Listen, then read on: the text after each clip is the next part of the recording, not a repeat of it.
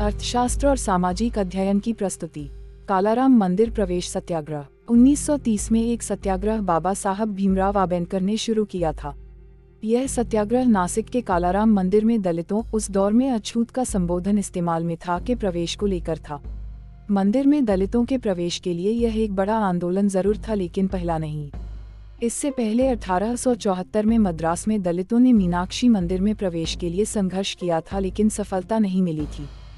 साल 1924 में पेरियार ने वेकॉम में मंदिर प्रवेश के लिए सत्याग्रह किया था।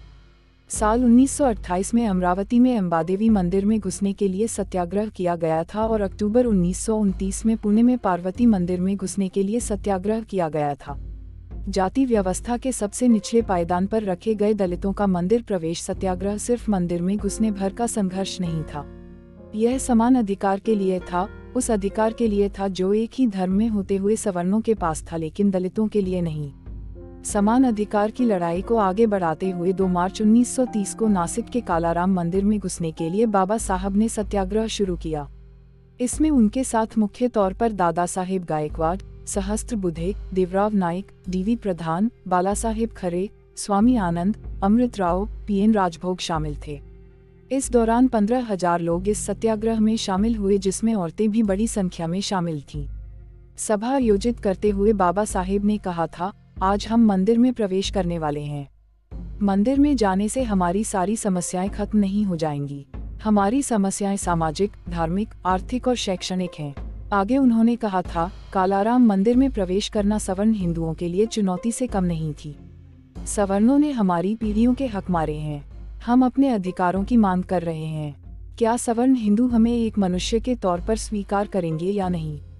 कालाराम मंदिर में आंदोलन से यह साफ़ हो जाएगा। बाबा साहब ने सभी आंदोलनकारियों से यह साफ़ अनुरोध किया था कि सत्याग्रह अहिंसक रहेगा, हिंसा नहीं होनी चाहिए। सभी आंदोलनकारी चार टुकड़ियों में बंटे और मंदिर के चारों दरवाजों की ओर बढ़े, लेकिन सवर्ण हिंदुओं और पुलिस ने पूरे मंदिर को घेर रखा था ताकि कोई दलित मंदिर में प्रवेश न कर सके। इसी मध्य सवर्ण हिंदुओं की ओर से पत्थरबाजी शुरू हुई, जिसमें कई दलित घायल हुए। एक की मौत भी हुई। बाबा साहब पर लोगों ने छतरी तान दी थी, जिसकी वजह से उन्हें बहुत चोटें नहीं आई थी।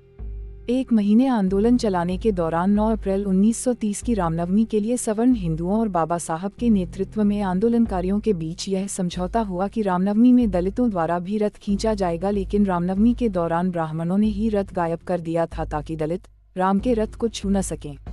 सवर्ण हिंदुओं को रथ गायब करना मंजूर रहा, लेकिन दलितों द्वारा रथ का छूना नहीं। जाति व्यवस्था का इससे भी क्रूर चेहरा रहा है और अब तक है।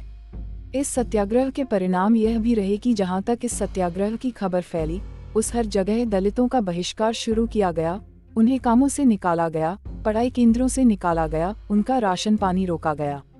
तमाम मुश्किलों से गुजरते हुए भी यह सत्याग्रह पाँच साल तक चला था।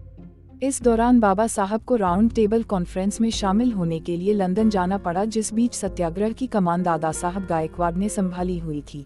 वेलीवेदा में छपे लेख के अनुसार महात्मा गांधी ने यंग इंडिया में एक लेख में इस सत्याग्रह को लेकर लिखा कि इस मंदिर प्रवेश सत्याग्रह को दलितों को छोड़ देना चाहिए। तीन मार्च 1934 को बाबा साहब ने भावराव गायकवाड़ को एक पत्र लिखा था, जिसमें उन्होंने इस आंदोलन को वापस लेने की बात की थी।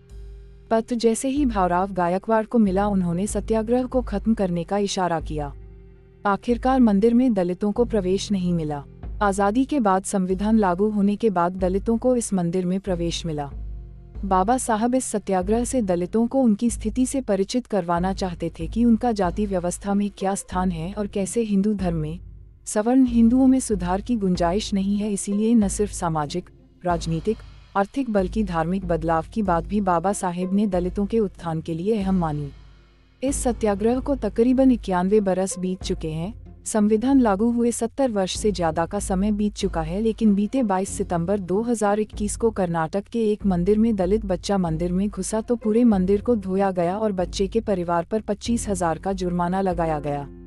यह सिर्फ़ एक घटना नहीं है, गूगल करने पर मंदिर में घुसने के लिए हत्याएँ तक की गई हैं।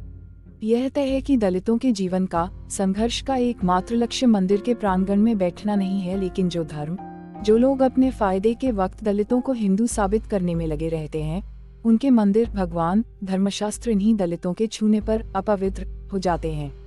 उन्हें ठीक सवर्ण हिंदुओं जैसे अधिकार प्राप्त नहीं है। इस सत्याग्रह का नतीजा यह भी रहा कि जब दलितों को हिंदू फोल्ड में अपना स्थान समझ आया है, तब वे मंदिर जैसी संस्थान से कहीं हद तक दूर हुए हैं। शिक्षा पर ज़ोर दिया है। इससे एक आंकलन यह भी निकलता है कि किसी भी सत्याग्रह, आंदोलन का होना बेकार नहीं जाता है, वह आंदोलनकारियों की मानसिकता में बड़े बदलाव कर रहा होता है, आसपास बिछे पूरे तंत्र को चुनौती दे रहा होता है। जैसे कालाराम मंदिर प्रवेश सत्याग्रह न सिर्फ़ मंदिर में घुसने भर के लिए था बल्कि सवर्ण हिंदुओं को चुनौती भी थी और अंग्रेज़ों को भी यह दिखाना था कि संगठित लोग अपने अधिकारों की लड़ाई बड़े पैमाने पर हमेशा लड़ सकते हैं। धन्यवाद।